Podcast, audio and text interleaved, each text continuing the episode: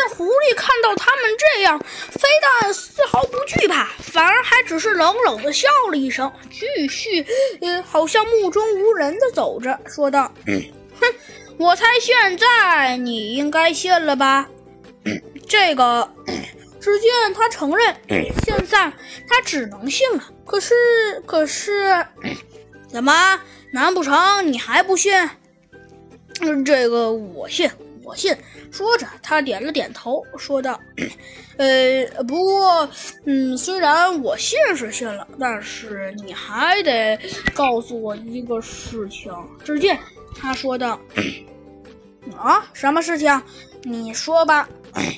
那个就是，只见他想了想，说道：就是你还得告诉我，你为什么老说你就是真正的天神派来的？哼，我都说了，要是你不信，就看小动物们。好，说着的确呀，只见他越看得越发毛。为什么这么说呢？果然呢，不出他所料，每个小动物看到这只狐狸，好像就像老鼠看到猫似的，纷纷的躲远了。只见呢，他笑了笑，说道：看到没有？只见他只好哑口无言。他承认这的确是他意料之外的，不过他好像看到这个情景，非但不惧怕，反而只不过是笑了笑，继续向前走着。很快他们就走到了路的尽头。这回呀，他彻底服服帖帖的信了。只见老虎没差一点跪在地上。